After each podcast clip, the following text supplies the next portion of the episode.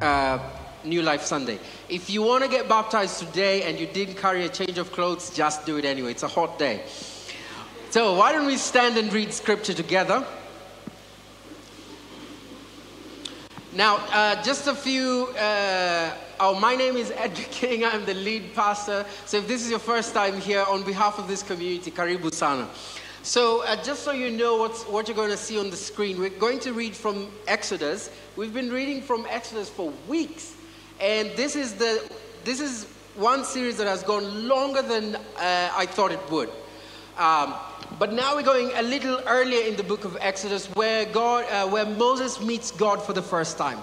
You will notice that I have changed. So if you, uh, it's, it's the NIV. I'm reading from the NIV, but I have changed a couple places to read Yahweh and a couple places where it says the Lord, I've written it as Yahweh. Where it says God, I've written it as Elohim. Uh, we'll, we'll, we'll get to see why in a bit, okay? So that you don't wonder which Bible Trinity it reads. Let's do this together. Now Moses was standing the flock of Jethro, his father-in-law, the priest of Midian, and he led the flock to the far side of the wilderness and came to Horeb, the mountain of Elohim. There the angel of Yahweh appeared to him in flames of a fire from within a bush. Moses saw that though this bush was on fire, it did not burn up. So Moses thought, I will go over and see this strange sight, why the bush does not burn up. When Yahweh saw that he had gone over to look, Elohim called to him from within the bush, Moses, Moses. And Moses said, Here I am. Do not come any closer, Elohim said. Take off your sandals, for the place where you are standing is holy ground. Then he said, I am the God of your father, the God of Abraham, the God of Isaac, and the God of Jacob. At this, Moses hid his face because he was afraid to look at Elohim. Yahweh said, I have indeed seen the misery of my people in Egypt. I have heard the crying out because of their slave drivers, and I am concerned about their suffering. So I have come down to rescue them from the hand of the Egyptians and to bring them out of that land into a good and spacious land. But Moses said to God, Elohim, Who am I that I should go to Pharaoh and bring the Israelites out of Egypt? And God said, I will be with you, and this will be a sign to you that it is I who have sent you. When you have brought the people out of Egypt, you will worship God on this mountain. Moses said to God, Suppose I go to the Israelites and say to them, The Elohim of your fathers has sent me to you. And they ask me, What is his name? Then what, what shall I tell them? God said to Moses, I am who I am. This is what you're saying to the Israelites I am has sent me to you. God also said to Moses, Say to the Israelites, Yahweh, the Elohim of your fathers, the Elohim of Abraham, the Elohim of Isaac, the Elohim of Jacob, has sent me to you. This is my name forever, the name you shall call me from generation to generation. Blessed be the word of the Lord. Amen. You may be seated. Lord, thank you for you are living. Thank you for your word is alive. Bring us back to life. Amen. So, Moses asks, uh, two questions of God. Who are you? Uh, uh, he, he asks, Who am I that I should go? And then he asks God, And what is your name? Okay, so I'll start with the first question. Uh, who am I that I should go? See, Moses has a very complicated family history. You know, we've been sitting in, uh, in a series for weeks that has been exploring our family histories, and some of you, it has made some of you reflect on your own complicated family history. You know, whether you're abandoned by your dad, or, or uh, you never knew your parents, or you know, you did know them, but it was just a difficult relationship All those things might have come up in the series we've been, we've been through. Haley shared with us her testimony two weeks ago, yeah, uh, of her own, of, of the impact her own family history had on her. When Haley shared with me, she's in an ark. That's that's uh, uh, some of your translations will read um, uh, a basket. Uh, the original would say an ark, which you know rings a lot like the ark of uh, the covenant, ark of Noah, all that stuff. Anyway, so he puts him in this thing that protects him and, and leaves him on, uh, on the river. That's another thing that will impact him. You see, when we're kids, things that happen to us, we end up thinking we are the reason. So that's one thing that Moses is carrying with him. Then he's rescued by Pharaoh's daughter. You know, I'm just trying to run through Moses' life for those who haven't read your Bibles in a while. It's possible, some people don't. So Moses is rescued by Pharaoh's daughter. So, rescued by the, the daughter of the king who's harassing them, and, and he is raised in the palace. Okay, this has to do some serious damage to his identity. This has to do some serious damage to his identity. One, if, if you're Moses, you never quite belong in the palace. Everybody knows that you're not the princess's daughter. They know, they just you're just untouchable because her favor and therefore Pharaoh's favor is on you, but they know where you came from. So you never quite belong. But also, outside your own house, as you live in luxury, you're seeing your own people build the luxury you're living in with their sweat, with their blood, with their tears, and with their lives. So sometimes Moses would look out and wonder, I imagine, right? And wonder, is that my cousin? That, that messes with anyone. That would mess with anyone. And then you can't quite fit with your family because you don't share experiences. They wake up not knowing if they'll go back home. You wake up and get dressed by some of your own people. So, this is Moses' background. So, in all this mixture of, of, of, broken identities, one day uh, he's a younger man. One day Moses is walking around the enslaved people who are his people, but whom he cannot actually belong to. And he sees an Egyptian slave driver uh, mistreating a, a, Hebrew person. And Moses, uh, you know, gets, gets angry and decides to fight for justice and he kills this Egyptian slave driver. Then that day is over. The next day, he sees two Israelites. They're fighting themselves. And he goes, Hey, you, you guys are brothers. Why are you doing this? And he's, he tries to stop them. And uh, one of them asks him, Okay, who made you ruler and judge over us? And two, are you then going to kill me like you killed the Egyptian? You see what's happening? This guy touched a nerve he touched the very source of Moses' uh, clash of identities. He touched the very source of Moses' insecurities. Because essentially, what he's saying to Moses is, Who do you think you are? Essentially, what he's saying to Moses is, We all know you're just a glorified slave. Essentially, what he's saying to Moses is, Hey, listen, you can't identify with us. You have no idea the kind of life I have been through. Essentially, what he's saying to Moses is everything Moses' uh, uh, uh, insecurities say to him every morning. But it's another, it's a whole other thing when you hear it from outside. It messes up with Moses. And Moses then runs away. Like he learns that the Pharaoh knows, Pharaoh tries to kill him, Moses runs away. He ends up in the, in the desert amongst a, a, a different people group. He marries one of them, and he actually believes he's nothing. So when Moses is asking, Who am I that you should send me? Moses is saying, No, no, no, listen, there are other people to send, not me. Moses is saying, I'm not worthy, I'm nothing. The second question Moses asks When they ask me, When I tell them that Elohim has sent me, they'll ask me what is his name. What am I going to tell them? Throughout this series, I have told us over and over again that names in this, in this uh, uh, part of the world at that time were more than a tag, were more than just, oh, this is my label. Names were more like a resume.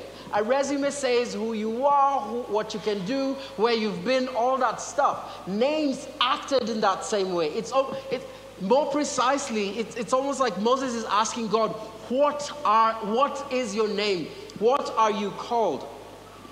So God introduces himself as I am the Elohim of Abraham, Isaac, Jacob. Okay, let me tell you what's going on here. So, one of the reasons I was changing it is that you will notice every time Moses is speaking, and every time the person writing is speaking, they use the name Elohim. That's why I put them there, so you can tell the difference. I am the Elohim of. Here's the thing Elohim was just a title. The same way God is a title. Right? It's the same way pastor is a title. A title says, I respect you, but there's distance between us. When I meet people and they call me pastor, I know that they've not seen me in my highs and lows. They've, not, they've only known me for two weeks. Uh, hey, Pastor Edgar. A title says, I respect you, but there's distance between us. A name, every time God speaks, He says, My name is Yahweh. Tell them the Lord. Tell them Yahweh has sent you. You see the difference? God is saying, Hey, I am the God called uh, Yahweh. I am the Elohim called Yahweh. God is saying, This is who I am. This is, and, and the name says a lot about you. It says, it says your character, it says everything about you. It's more, a name uh, indicates closeness, a name indicates intimacy. Think about the president's uh, uh, children. I mean, Everywhere you go, they go, oh, Mr. President, Mr. President. But what do you think the kids call him back home? Dad. Right? Met the grandchild once, very tiny human being. I think he's turning two this year. What do you think the grandchild calls him? Grandpa just sees the president come home, opens his arms, pick me up. I don't care if you happening. The children of Israel had been slavery, slavery for too long that they had forgotten the name of their God. They knew, they knew that their forefathers worshipped a God who was powerful. They knew that their forefathers worshipped a God who delivered them. They knew that their forefathers worshipped a God who made promises to them. They knew that they were crying out to God, but they did not know his name anymore. So Moses isn't just doing this trick thing, he's going, This was a land with many gods. And let's be honest, even this time, people have many gods. So this is a land where every nation had a god, every uh, uh, season of, of, of, of the weather had a god. So Moses is being genuine. He goes, okay, I get that you are God, but what is your name? Of all the gods around us, which, what are you called? But here's the other thing. If they could not remember God's name, do you know what it means that they could not remember? They could not remember God's character. Remember, a name in this, in this time and place inferred character. They knew that Abraham, their father, and Isaac, their father, and, and Jacob, their father, worshiped this God, but they have no idea anymore who this God God, uh, what this God's name was, and therefore they had no idea what his character was. They've been in pain for too long. They don't remember that God is kind. They've been in pain for too long. They no longer think that God is faithful. They've been in pain for too long. They don't know that God is forgiving. They don't know that God is patient. They don't know that God keeps his promises from one generation to the other. So, God, what is your name? What is your character? Because if God is good, why can't He see our suffering? This is what's going on here. God, if truly you were good, how could you let this happen? In our time, when we forget God's character, this is what it sounds like. How could a good and loving God let that happen to my child? This is what it sounds like. How could a good and loving God let that happen to me when I was just a child? How could a good and loving God let this uh, um, let, let, let this happen in the world? Children dying. It's so crazy what's been happening in our nation in the last two weeks. When we forget the character of God, we're not sure if we can trust Him. How could a good and loving God? And all those are genuine questions. Let's never take those away. All those are genuine, important questions. If you've ever hit the ground, if you've ever hit rock bottom, you get to this place where you go, God, are you really there? Because if you were there, how could this happen? All those are genuine questions, but they are symptoms of a people who've forgotten what God's name is. They're symptoms of a people or a heart, if you're here, that has forgotten that God is patient, loving, kind, forgiving, faithful, not just to you, but from one generation to the next. When we forget, we assume that there is no God. When we forget, we assume that God has forgotten us if He is there. When we forget, we assume that God is not good.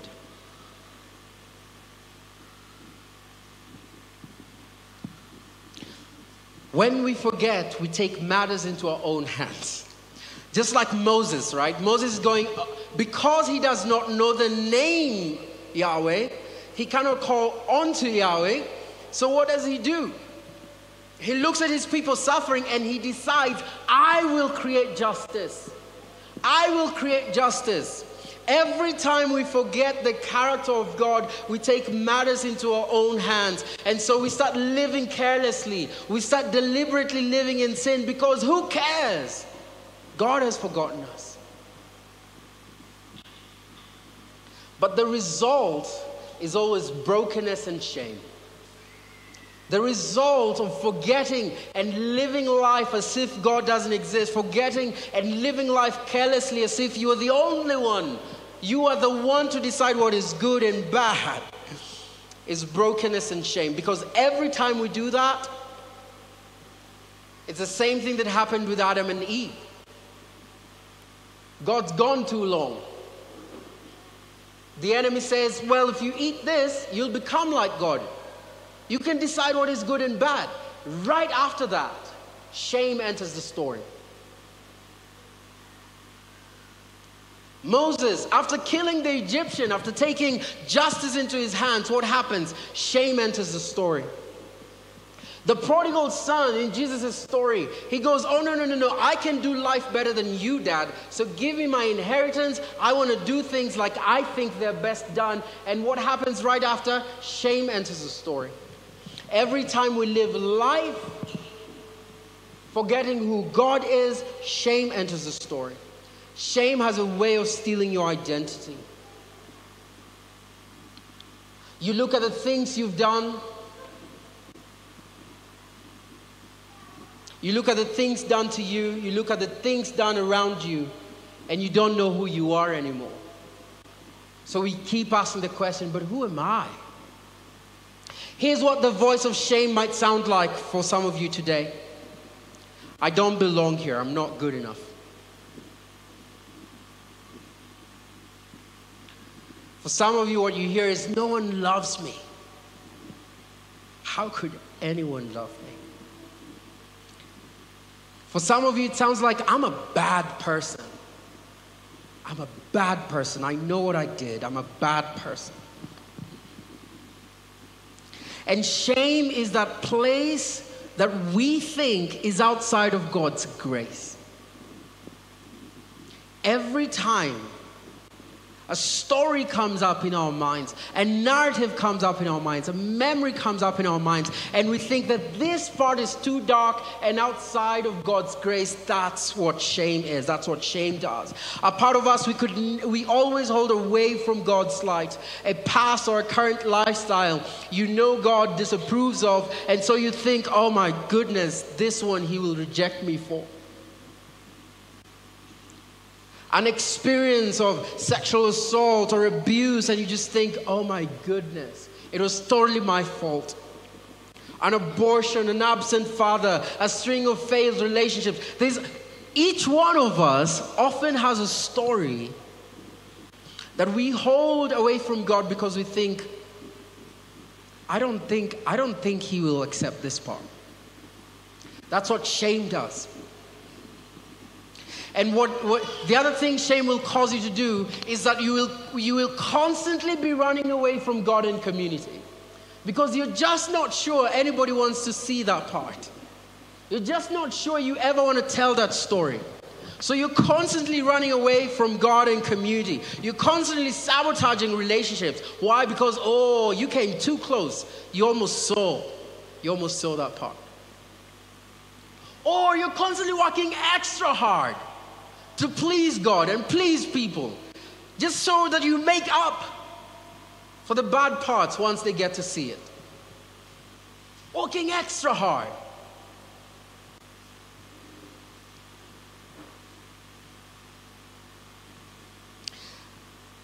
Shame are the things the enemy keeps bringing up. Every time you just lift your hand in worship, you hear, uh, Do you remember? And going, oh, maybe not me. Let me leave the Georges of this church to lift their hands. Not me. Shame is the story the enemy brings up every time you're in a good relationship. Like, eh, how long is this going to last, bud? Shame is what the enemy reminds you of every time you step into community.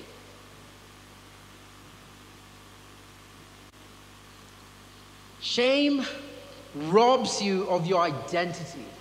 When Moses is saying, Who am I? he sees no value in who he is. He sees no way that God could use him. So he starts there. Oh, okay. Let's just start by you got the wrong guy. Let's just start by I'm not the person you want to see today. Now, how does God respond? God gives us his presence. Presence is the only thing that heals shame. So Moses asked God, What is your name? And then God pretty much invokes memory. I am the Elohim of your fathers. I am the Elohim of Abraham, Jacob, uh, Isaac, Jacob. What God is saying is, hey, you know all those stories you once were told? That's me. He's bringing back to memory hey, it's me. All the stories you heard, it's me. You know the person you've been hoping to find? When you think about God being good, it's me. So, today, for some of you, what that might sound like is remember when you were little and joyful and you believed in me before this happened to you? It's me. Remember you believed marriages work, so you prayed each night before the divorce happened, and now you've lost all hope in God? Remember that one? It's me. Do you remember when you were careful how you lived because you loved me? Then came the drinking and the sleeping around, and now you feel like you're an empty shell. Remember that time? It's me. Do you remember? What God is telling Moses, remember, I am the same God your fathers worshipped. What's God saying? Okay, I know you're wondering who I am. I am not unfamiliar to you. And some of you need to know today that God is not unfamiliar to you. He is closer than your next breath. Then God reveals his true name, the holy name, which only translates to I am who I am. I will be what I will be. I was who I was. God is simply saying, Moses asking, What's your name? And God is saying, For now, I want you to trust me. You see, later on, when we get to Exodus 34, which we've been reading for the last couple of weeks, God then tells Moses what his character is. But at that point, God has been walking with Moses long enough for Moses to go, Yes, you are faithful. Yes, you are kind. Yes, you are forgiving. Yes, yes, this is your character. Right now, Moses doesn't have that experience. So, what God is telling Moses is, For now, I just want you to trust me. For now, I just want you to know that I am who I am. God is simply saying, You can trust me.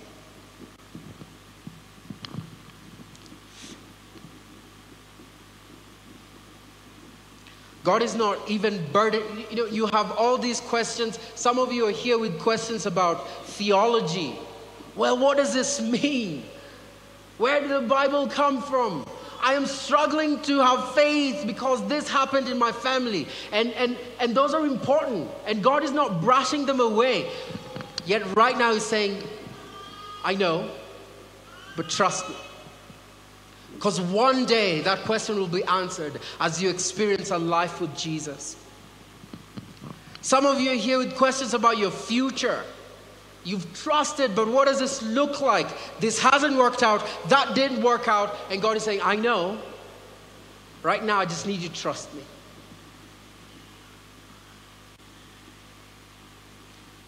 Questions about marriage, questions about justice. God, what are you thinking about our country? How could it be that we're on our knees every Sunday? What's going to happen?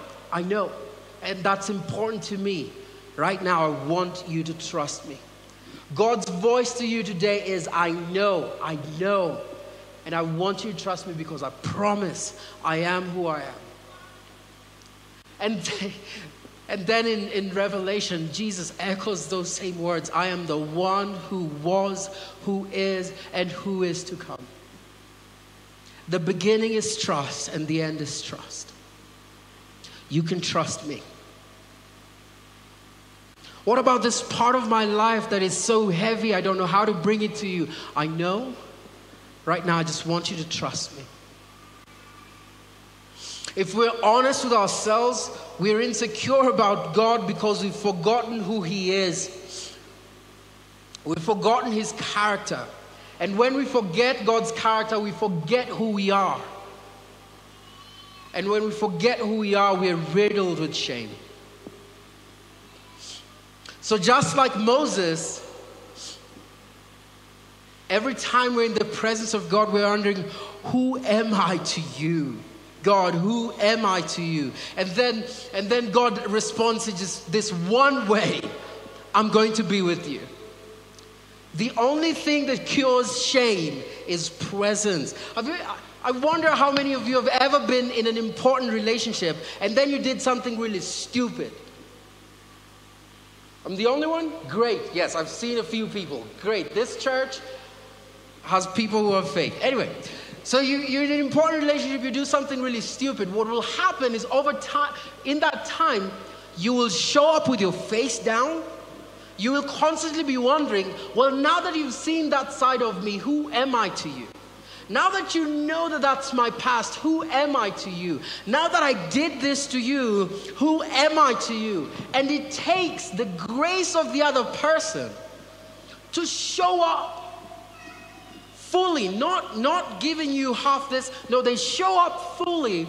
And over time, you begin to go, oh, my face, I can lift my face because this one loves me and accepts me. Over time, you fully show up again.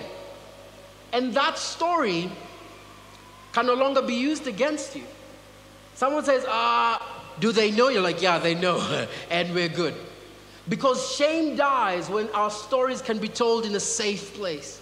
So, what God is telling Moses is, You're safe with me. I'm going to be with you. I'm going to be with you. That's the only answer God gives. I'm the person who remains, I'm the person who stays. Presence is what cures shame. And that's what God is inviting you to today. into his presence. Whether it's shame that's come up as we've reflected on the journeys of our families, whether it's shame around things that you have done or things that have been done to you or things that have been done around you. And you're going, but God, who do I who am I to you? If you know this about me, who am I to you? God is saying, Don't worry, I'm going to be with you. So, how do we respond as I finish? If the band can come up on stage, please. So, I just want us to realize God provided a burning bush that was not being eaten up. Uh, I had. So, I just learned, because I never paid attention, that the official speed limit, unless you're on the superhighway, is 100 kilometers per hour. So I was going at 100. Uh, anyway, it doesn't matter. So I'm sorry, people, I had to go to court again. I'm really sorry. But now, now I have learned. I didn't. I looked it up and I was like, oh, they're right. I thought they were just harassing me. And while I was there, there was someone who's being, who's being uh, charged with arson. So, uh, the thing is, if you've ever been around fire, it eats it eats things up very fast. So if there's a bush that is not being eaten up, how long did Moses have to look at it to realize, wait a minute, this is strange? It could have been a couple of hours. Moses stayed uh, past the same bush for a couple of hours and went, wait, this isn't eaten up. It could have been days, it could have been weeks. It could have been months. I don't know. The point is, God was consistent enough until he got Moses' attention. God is faithful to provide something in your life that makes you go, could that be God? Or makes you go, at the very least, that's strange. I'd like to know what's happening. Look around you. If you're in a place where shame has swallowed you up, look around you because God has put something in your life that has been there. It's consistent. That may just make you go, could that be God?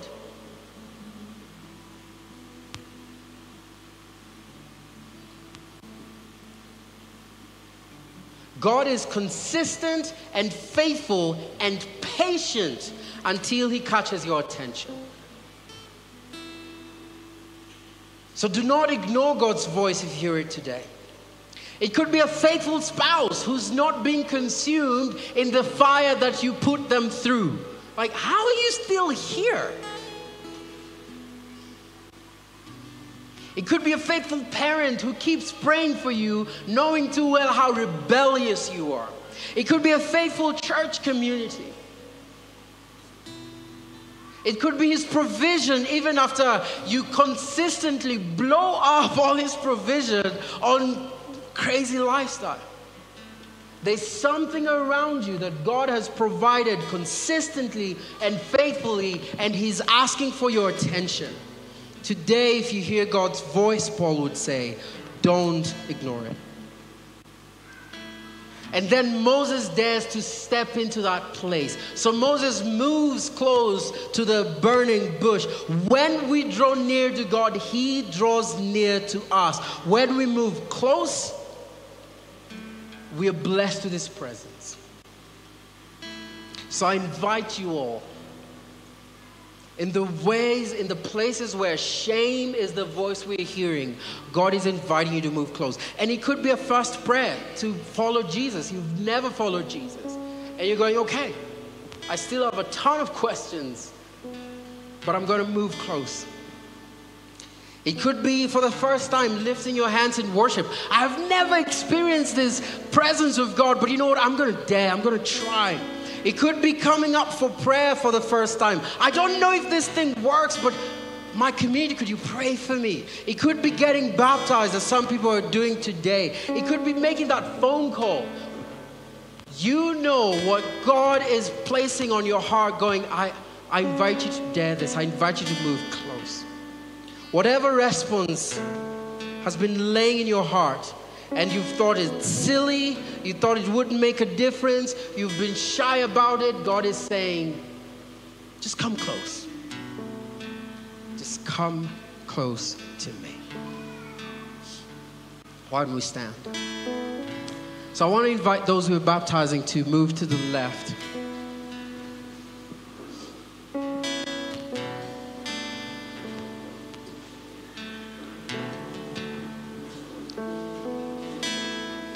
Baptism is, is, is quite special. What, what these, uh, what, what a brother and sister